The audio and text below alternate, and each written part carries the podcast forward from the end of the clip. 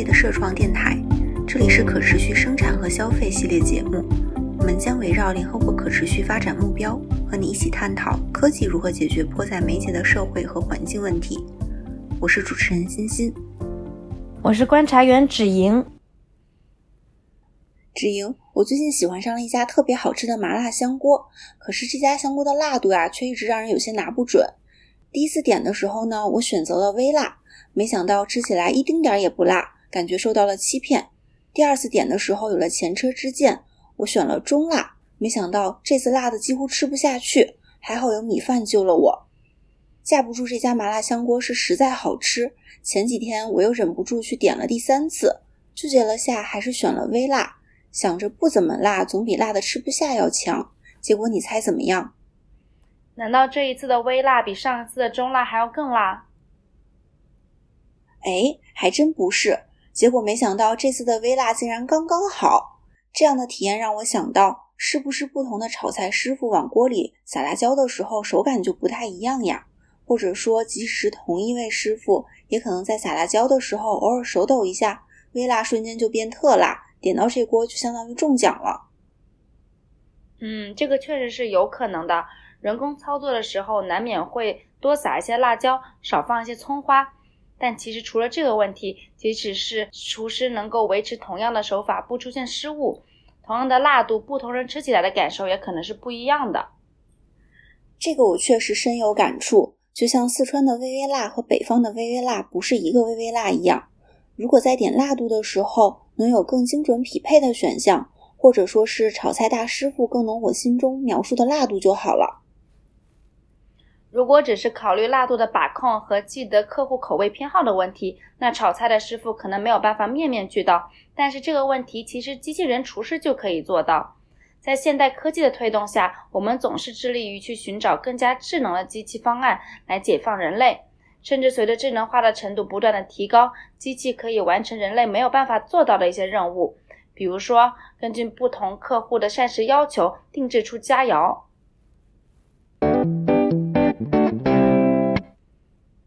其实，机器人厨师早不是什么新鲜的事情，但之前大部分的机器人厨师都是运用在后厨的准备工作上面。比如说，南加州的一家创业公司开发了一款专门翻肉饼的机器人，在2018年，这个机器人就投入到了市场上面。机器人可以快速的翻转面包、肉饼，精确的控制温度，但最重要的是，不像人类那样，机器人永远不会感觉到累。但现在，越来越多的创业公司关注一体化的烹饪方案。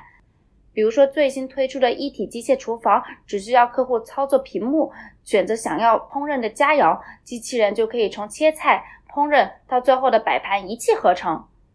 总而言之呀，机器可以更好的了解不同食材之间如何搭配，才能更大化的去保存原有的这个营养成分，也可以通过精准调控调味品温度，达到最健康、最营养、最美味的佳肴。但是，机器人厨师可能会面临一个问题，也是所有智能化都会面临的一个问题，就是说，这样的应用是否会造成大量厨师的下岗呢？我觉得这个问题呢，要取决于未来科技发展的几个可能性。第一种可能呢，就是科技去代替人类，也就是指机器人厨师代替人类完成整一个食品加工的步骤。但就目前而言，机器人厨师还是在代替人类做一些重复性高的一些工作，要完全的根据人类的饮食需求设计并完成一套完整的晚餐，还有很长的一段距离要走。因此，现在的机器人厨师其实对传统厨师没有太大的威胁。而第二种情况呢，则是说机器人厨师对现在的人类加工流程进行完全的颠覆。比如说，将选材、加工、运输一体化，而不是仅仅代替食品加工这一个步骤。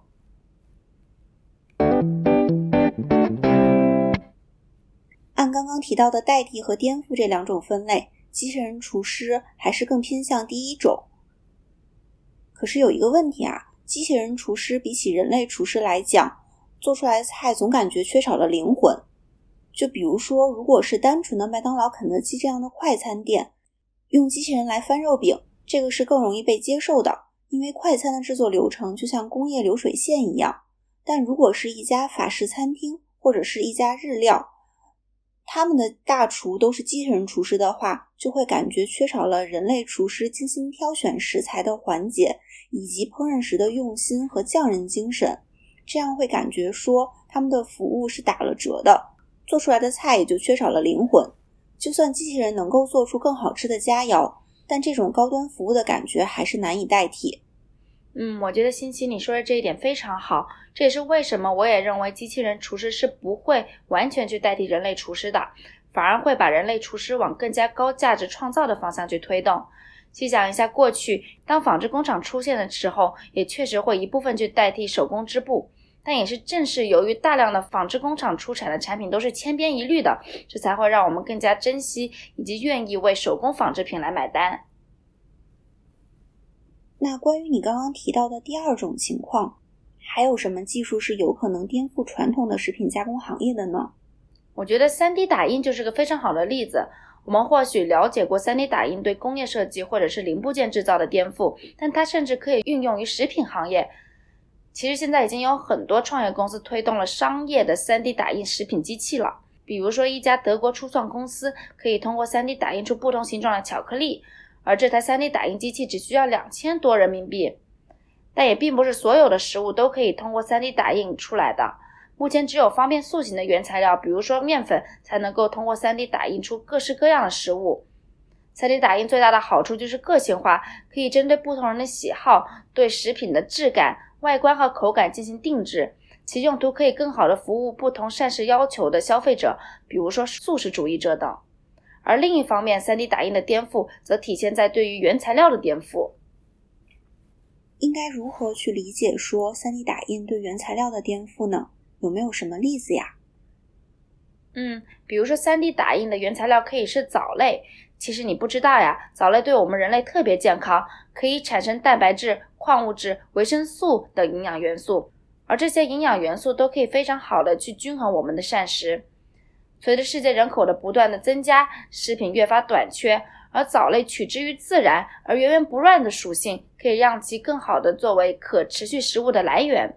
这样其实说不定可以很好的去解决发展中国家的贫困、饥饿、营养不良等问题。因此，我们可以看到，3D 打印比起机器人厨师更好的去颠覆了整一个产业链。3D 打印从原材料到食品加工，到最后的销售渠道，都集中在这个小小的机器上面。这样对工种的替代，其实远远比机器人厨师所带来的影响要大得多。因为除了对农民、厨师造成威胁，也可能会创造出一些新的工种，比如说食物工程师、食品码农等。嗯，这个问题我明白了。如果回到我们刚刚提到的关注智能化带来失业问题本身，无论是你刚刚说到的机器人厨师直接代替人类也好，还是 3D 打印直接颠覆了原有加工流程也好，似乎都会对现有的厨师行业带来系统性的失业问题。嗯，我觉得对于这个问题呢，其实我个人是保持乐观和开放的态度的，主要有三个方面。第一呢，就是目前的 3D 打印技术还属于非常初步的阶段，距离 3D 打印可以推动到平常老百姓家里还有很长的一段路要走。而且目前 3D 打印编程出来的食物的形状和状态都是有限的，没有办法很好的满足人类对不同膳食的需求。第二，即使退一步来讲，就算是 3D 打印具备代替人类的能力。但目前，3D 打印也好，还是机器人厨师也好，所能代替的很多工作都是高危险、高重复性、低价值的简单劳动，因此依然需要和人共同创造出新的菜品。但这同时呢，也会鼓励餐饮业新的价值创造。就像我之前说的，人类将会更加珍惜人类厨师所带来的服务体验和一道有灵魂的佳肴。最后呢，就是就目前的这个机器人发展，还远远没有对这个劳动市场有非常深远的冲击。就算是 3D 打印和机器人厨师做出来的佳肴可以以假乱真，但相反，大规模的机器人行业也会带来更多的这个技术岗位。工人经过培训就可以操作这些机器人，其实这也是岗位的新拓展。所以，我们不单单应该看到这个岗位的流失，我们也应该看到新的这个行业能够带来额外的这些岗位。嗯，我明白了。其实这已经不是人类第一次面临科技的冲击。那之前是如何应对的呢？嗯，如果我们回看历史的话，就以我们第一次工业革命为例子，很多人在那个时候呢就认为机器可以是取代他们的农业是工作的，而大部分人呢将会面临失业。但是后来怎么着？随着第一次工业革命，人类开始城镇化，发展出了更多的工种，更多的农民转化为了工人。但反观农业，农民学会了如何利用机器来高效的生产农作物，推动社会的发展。而且由于一次次技术革命不断推动了经济，经济的发展也会进一步的催生传统行业对工作的新需求。那我可不可以这么理解？这个问题关键会在于说，一方面是机器代替人类所导致的工作流失的跌幅。另一方面是科技创新所带来的额外工作的涨幅，把跌幅和涨幅相比较，看是哪个速率更快。如果说放在时间轴上，比如说到二零三零年，由于机器学习和自动化导致工作的流失或创造能有多少呢？我们有这方面的数据吗？嗯，如果从宏观的角度来看，根据麦肯锡一七年底的报告，目前百分之六十的工作都有百分之三十的潜力是可以通过自动化机器所代替的。但我们并不要被到这个数字所吓到。尽管如此啊，因为受到很多科技、社会、经济等因素的限制，到二零三零年，由于自动化机器所代替的工作百分比肯定是没有预测的那么高的。嗯，理解了。呃，我看到你提到这份报告。根据这份报告，还有一组数据：全世界百分之三到百分之十四的劳动力将会面临更换工作种类的问题。我有些担心这一部分人是否会被社会淘汰，而无法融入到新的工作环境中呢？嗯，明白你的担忧。所以这个问题呢，不单单需要我们个人的努力，也需要企业和政府的介入。这个问题的深层次呢，就是说。如何在全力拥抱科技创新的同时，又保障劳动市场的均衡？我觉得这个问题呢，可以通过培训来解决。而培训呢，主要分为两类。第一类呢，就是 upskilling，也就是同一个行业的技能提升；第二种呢，就是 reskilling，也就是新行业的技能重塑。举一个技能提升的例子，比如说，盒马生鲜采用了全自动买单的同时，依然有员工去监督协助客户买单。以及网上直机、机器托运如此普遍的同时，机场依然配备了工作人员提供必要的支持。当然，我们理解单单靠技能提升，其实依然还会有很大一部分的员工会面临下岗的问题。这也就说到了第二种培训方式，就是技能重塑。比如说，我们可以看到服务行业的用人需求将会提高，而传统行业的用人需求将会减少。显然，这些不同的种类的工作对于技能的要求是不一样的。因此，企业应该提供必要的培训，来确保新员工可以尽快的适应到新的工作环境上。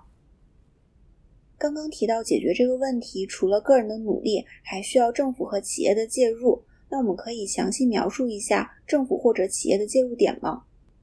嗯，企业的介入点呢，刚刚已经提到了，主要是技能提升和技能重塑这两个方面。